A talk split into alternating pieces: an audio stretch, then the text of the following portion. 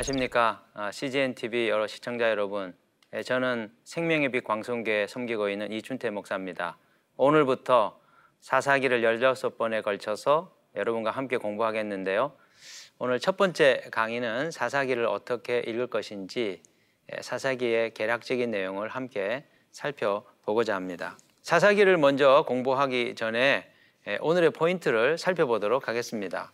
오늘 세 가지인데요. 첫 번째는 어, 내레이티브로서 사사기의 문예적 특징에 대해서 다섯 가지 정도 살펴보려고 합니다.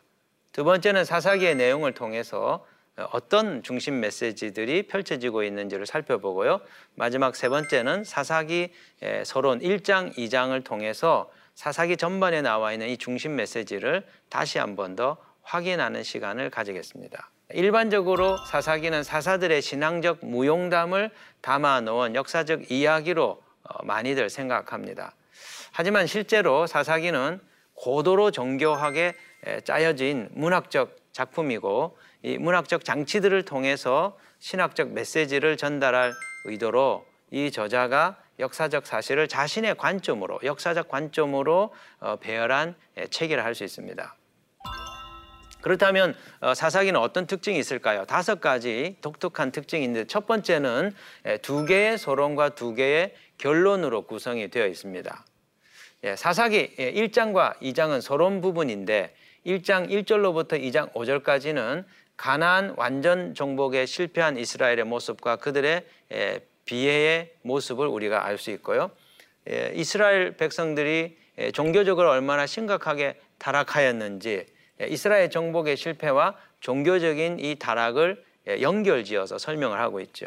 또 2장 6절로부터 3장 6절에는 이스라엘의 예, 배교의 그 상황을 순환적인 패턴으로 보여주면서 이스라엘의 이 실패가 단순히 이례적 사건이 아니고 어, 역사적 시간을 흘러가는 과정 속에 이들이 더 심각한 상황으로 가게 됐다는 걸 보여줍니다. 그것을 더 확인시켜 주는 것이 사사기 18장의 내용인데 예, 이 결론 부분에서는 레위 지파 사람의 처벌 성폭행하는 이 사건들을 통해서 이스라엘이 얼마나 윤리적으로 타락했는지를 보여주는 것이죠.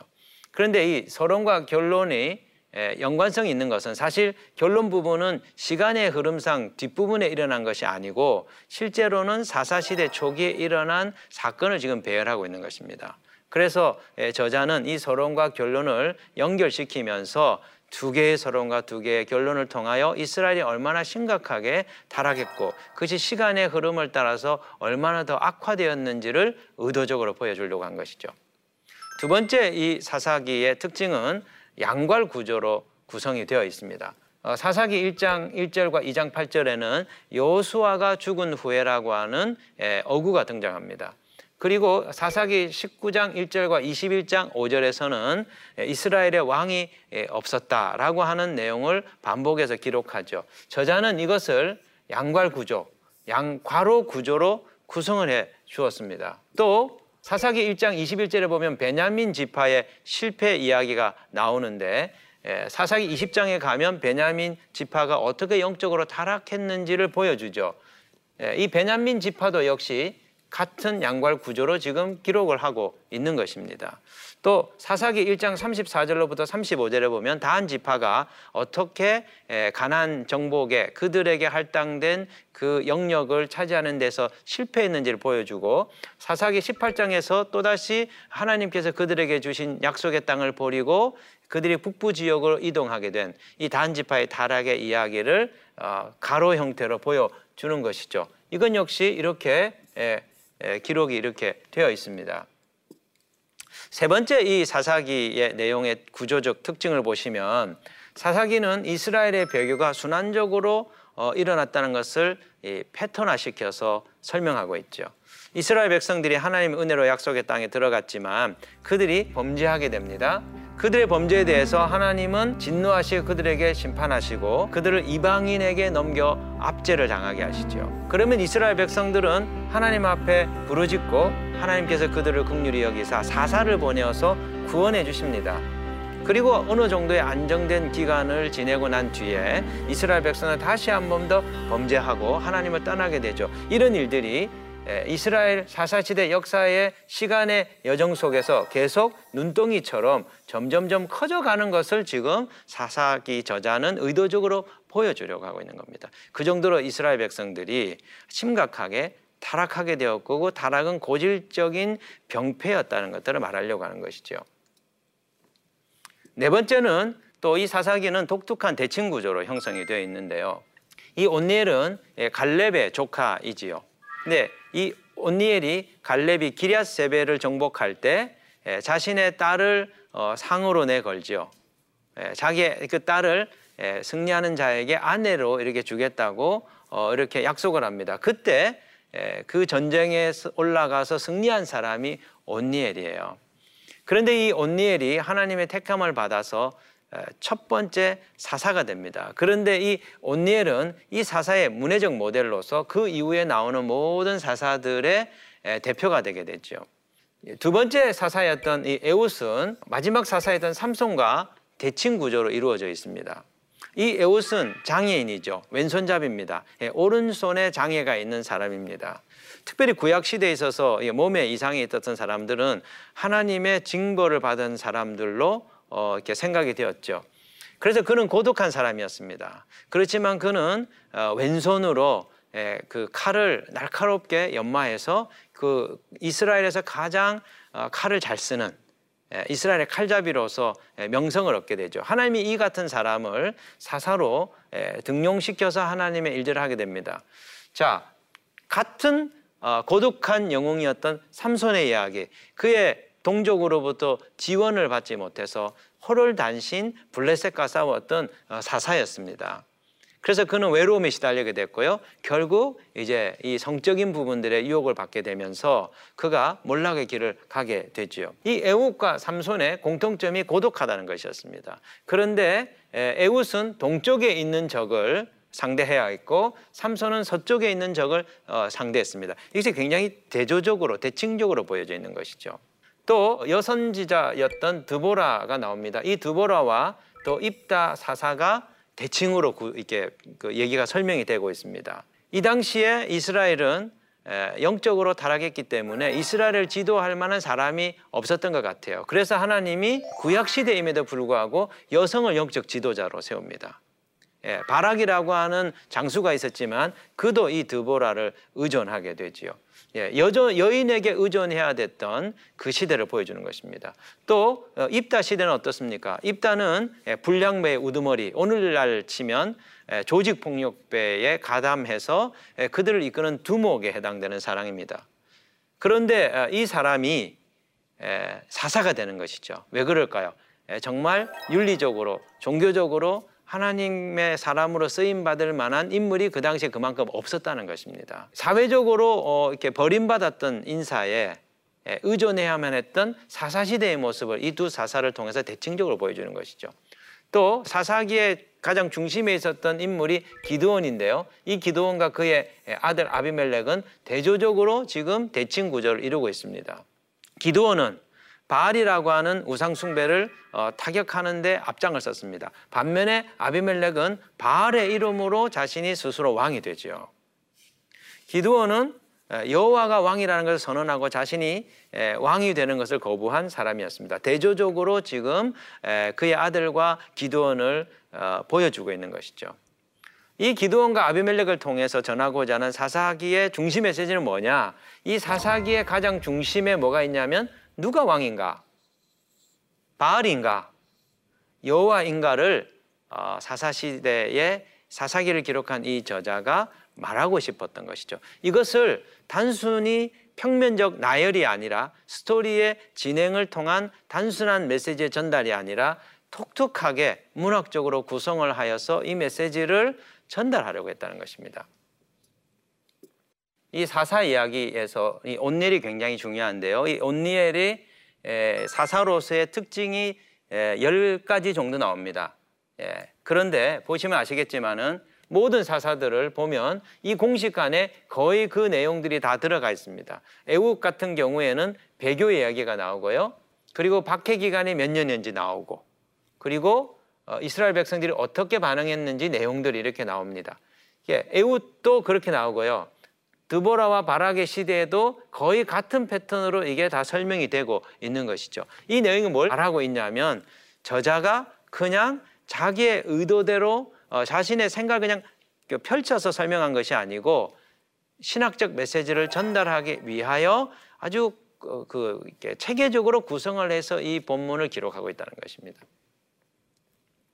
이런 내용을 통해서 우리가 알 수 있는 바가 아, 무엇입니까? 사사기는 우리에게 어둠의 시대 가운데서 하나님께서 어떻게 그 시대를 구원하려 하셨는지 그것을 보여주는 것이죠. 사사기의 구절을 잘 보시면 아시겠지만 사사기는 서론과 본론과 결론으로 구성이 되어 있습니다. 서론은 사사 시대가 왜 영적으로 타락하게 되었는지 그 배경을 설명하는 것인데요. 1장부터 3장 6절까지 기록이 되어 있죠. 거기에는 1장과 2장 내용으로 나눠 볼 수 있는데 1장에서는 이스라엘 백성들이 가난 정복 전쟁, 완전한 정복에 실패한 스토리를 얘기합니다. 그런데 의도적으로 일곱 번 실패한 것으로 기록을 하고 있어요.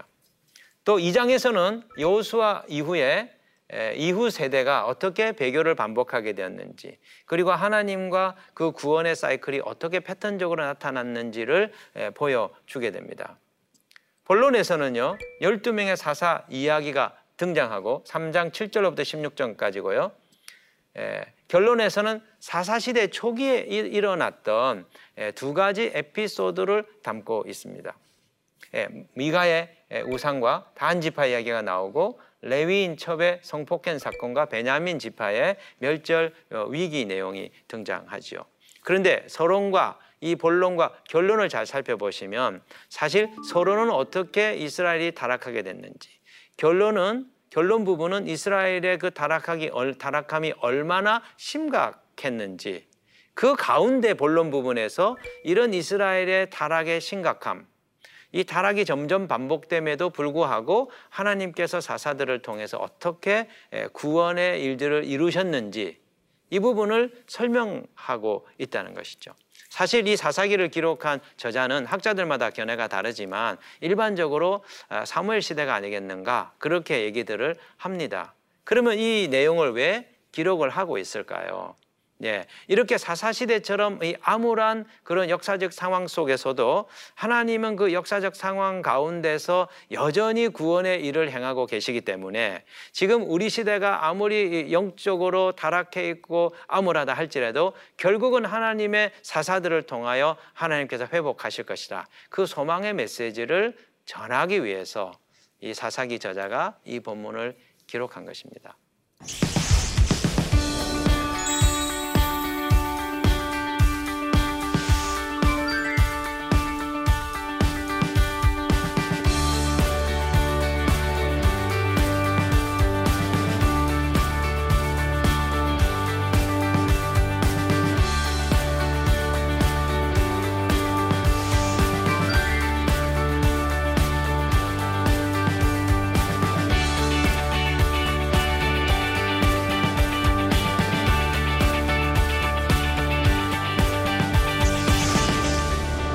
본문 1장과 2장을 다시 한 번 더 살펴볼 때, 아, 이 저자가 얼마나 독특한 이 메시지를 우리에게 주고 있는지를 우리가 살펴볼 수 있어요.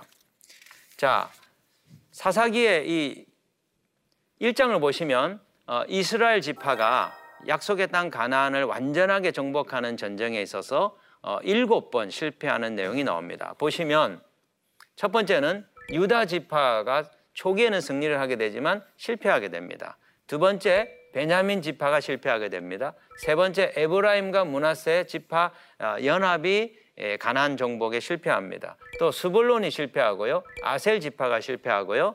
납달리 지파, 다한 지파 모두 일곱 번에 걸쳐서 그들이 가나안 정복 전쟁에 실패했다는 것을 보여줍니다. 여러분 7이라고 하는 숫자는 어, 상징적 숫자죠. 예, 7은 완전수입니다. 하나님과 관련된 숫자입니다. 그래서 저자가 이 이스라엘 백성들이 가나안 정복 전쟁을 할 때 일곱 번 실패했다는 것은 예, 그들이 하나님과의 어떤 관계에서 이 영적 전쟁에서 실패하게 됐다는 것이죠.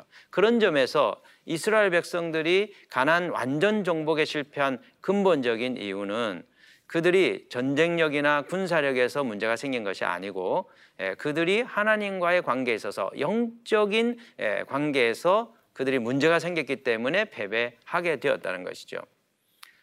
또 이장의 어, 그 같은 내용을 확실하게 보여주는 것이 뭐냐면 무엇이냐면 사사기 2장 1절로부터 5절에 보면 복임에서 여호와의 사자가 나타나서 이스라엘 백성들에게 하나님의 심판을 선언하는 내용이 나옵니다. 그 내용을 보면 두 가지죠. 첫 번째는 그들이 예, 우상을 허물어뜨리지 않은 것이었습니다. 그리고 두 번째는 그들이 여호와의 목소리를 듣기를 싫어했던 것. 이두 가지 때문에 그들은 영적으로 실패하게 되었다. 여기서 저희가 배울 수 있는 영적인 교훈이 하나 있습니다. 왜 하나님의 백성들이 이스라엘 이 가나안 땅 정복에 실패했는가? 그들은 하나님과 관계에서 하나님께서 명령하신 가나안의 모든 우상을 어, 허물어 버리고 그 이민족들과 결혼하지 말며 여호와의 말씀을 따라서 구별된 삶을 살라고 하시는 하나님의 그 말씀을 그들이 저버렸기 때문입니다. 교회가 왜 쇠퇴할까요? 교회가 왜 약해지고 있을까요? 우리의 영성이 왜 붕괴되고 있을까요?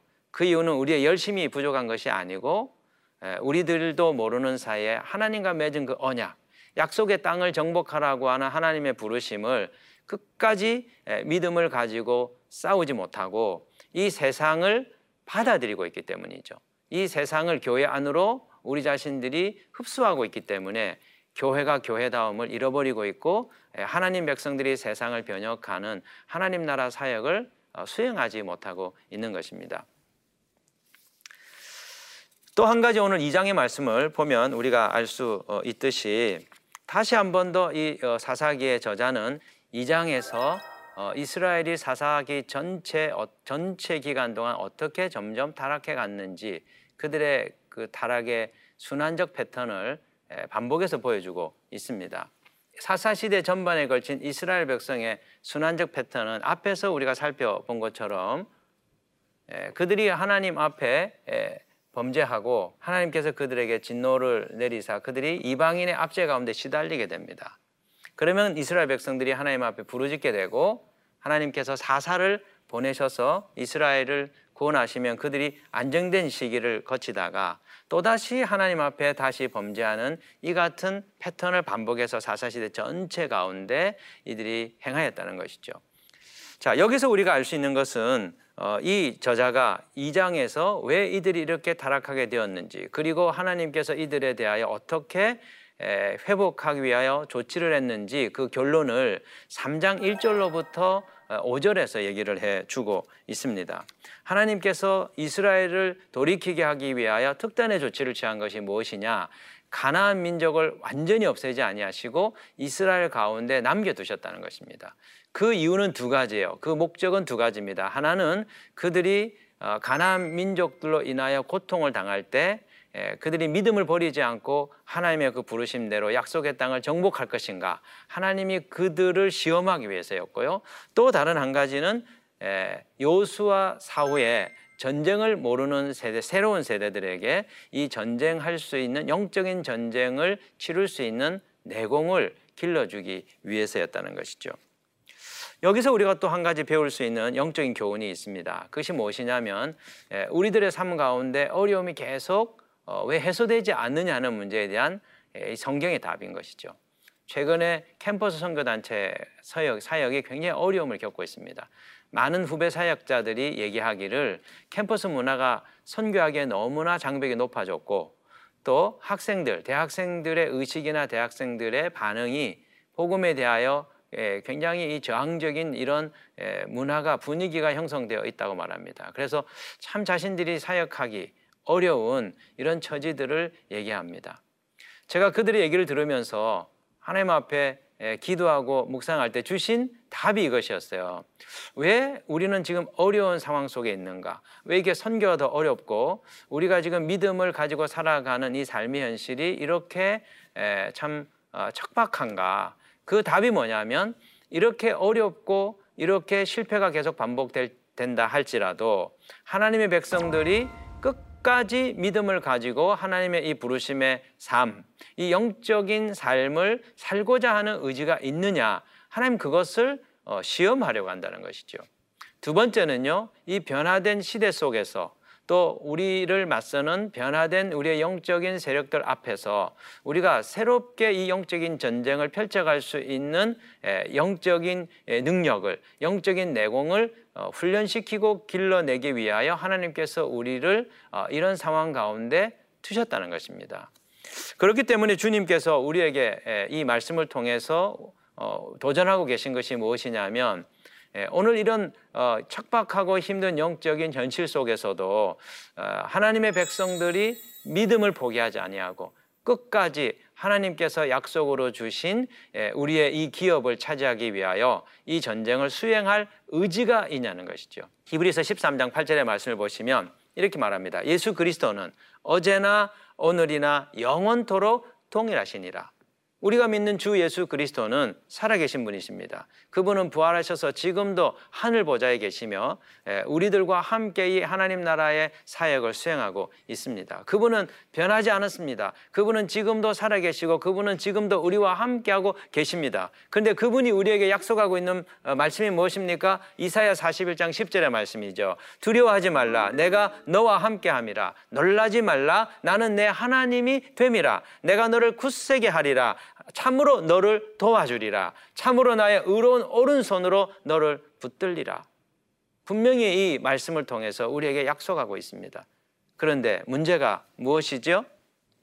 문제는 우리들이 뒤로 물러서려고 한다는 것이죠. 현실적인 어려움 앞에서 믿음으로 끝까지 싸우는 것이 아니라 하나님께서 우리에게 이 약속의 기업을 허락하셨기 때문에 우리가 포기하지 아니하고 나아가면 우리가 반드시 이것을 성취할 것이라 그 약속의 말씀을 믿고 전진해야 되는데 현실적인 어려움 앞에서 뒤로 물러나려고 한다는 것이죠. 히브리서 10장 38절로부터 39절에서 주님이 뭐라고 말씀하십니까? 나의 의인은 믿음으로 말미암아 살리라. 또한 뒤로 물러가면 내 마음이 그를 기뻐하지 아니하리라. 주님이 이렇게 말씀하셨습니다. 오늘 우리가 이 시대 속에서 영적인 삶에서 실패하고 있고 계속 패배하고 있는 이유는 무엇이냐? 주님의 약속을 믿고 전진하지 못하고 뒤로 물러나고 있기 때문입니다. 도리어 이 세대에 이 세대의 풍조를 받아들이고 이 세상의 문화에 휩쓸려서 구별된 삶, 하나님 백성의 구별된 삶을 놓쳐버리고 있기 때문이죠. 사랑하는 성도 여러분, 저는 힘들고 어려울 때마다 사역의 한계에 부딪히고 더 이상 전진할 수 없을 것 같이 느껴질 때마다 떠올리는 한 명의 인물이 있습니다. 그 사람은 예, 중국 선교사였던 제임스 프레이저라고 하는 사람입니다. 이 제임스 브레이저는 영국 출신의 선교사로 지금 위치해 있는 운남성 그곳에 선교사로 파송이 되어서 선교 활동을 시작하는데요. 어느 날 시장에서 한족에게 학대를 받고 멸치를 당하고 있던 리수족이라고 하는 산지족을 만나게 됩니다. 매일 어, 한시간두시간씩 그 리수족을 바라보며 중보 기도를 한 뒤에 마을을 방문해서 복음을 어, 전하기 시작했습니다. 1년을 복음 전했는데요. 한 명의 배심자도 얻지를 못했습니다. 5년이 되었습니다. 6년이 되었습니다.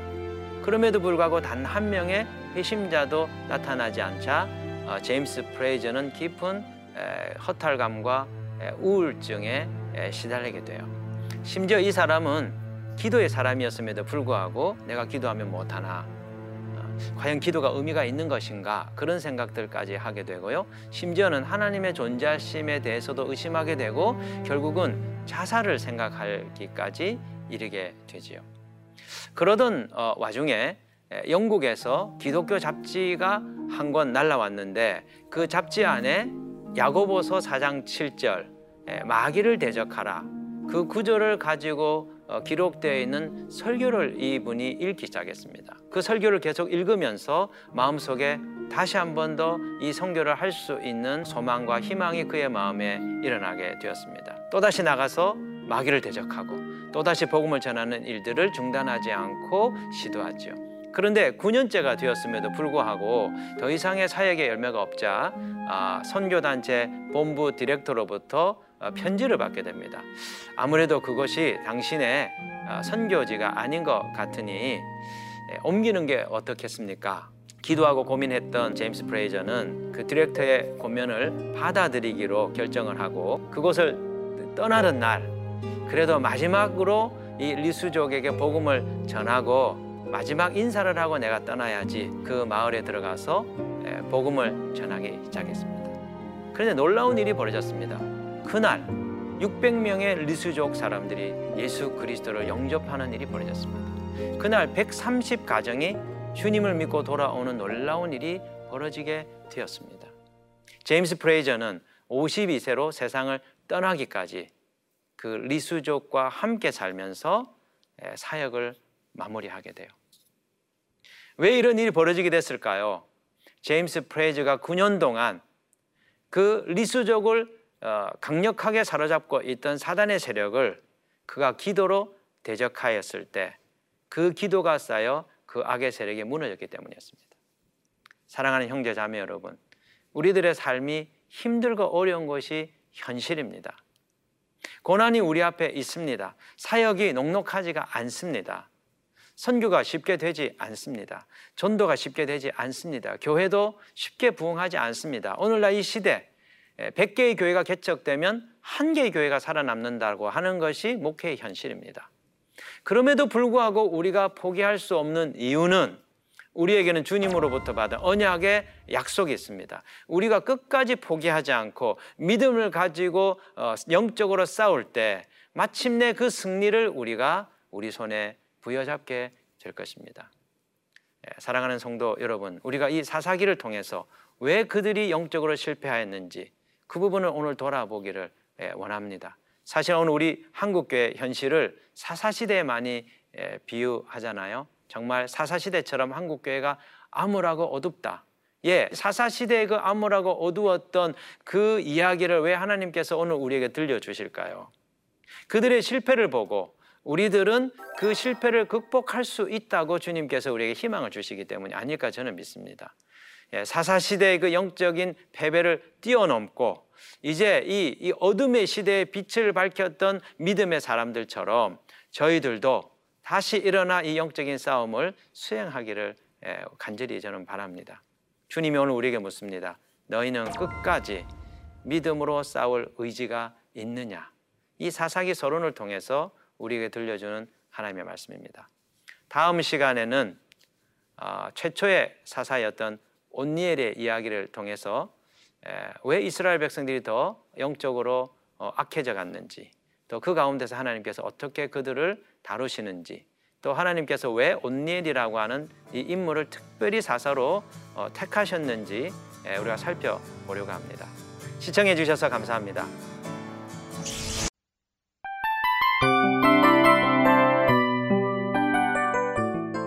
이 프로그램은 청취자 여러분의 소중한 후원으로 제작됩니다.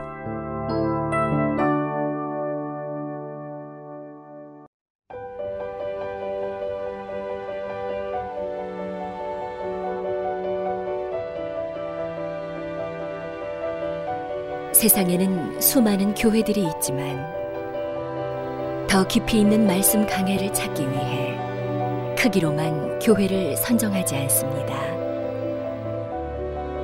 보다 좋은 영적 콘텐츠를 더 많이 나누기 위해 방송비를 받지 않습니다.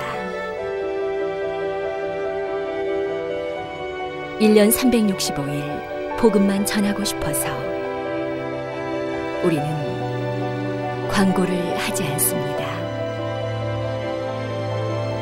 온누리의 복음을 땅끝까지 CGN TV와 함께 땅끝 성교사가 되주세요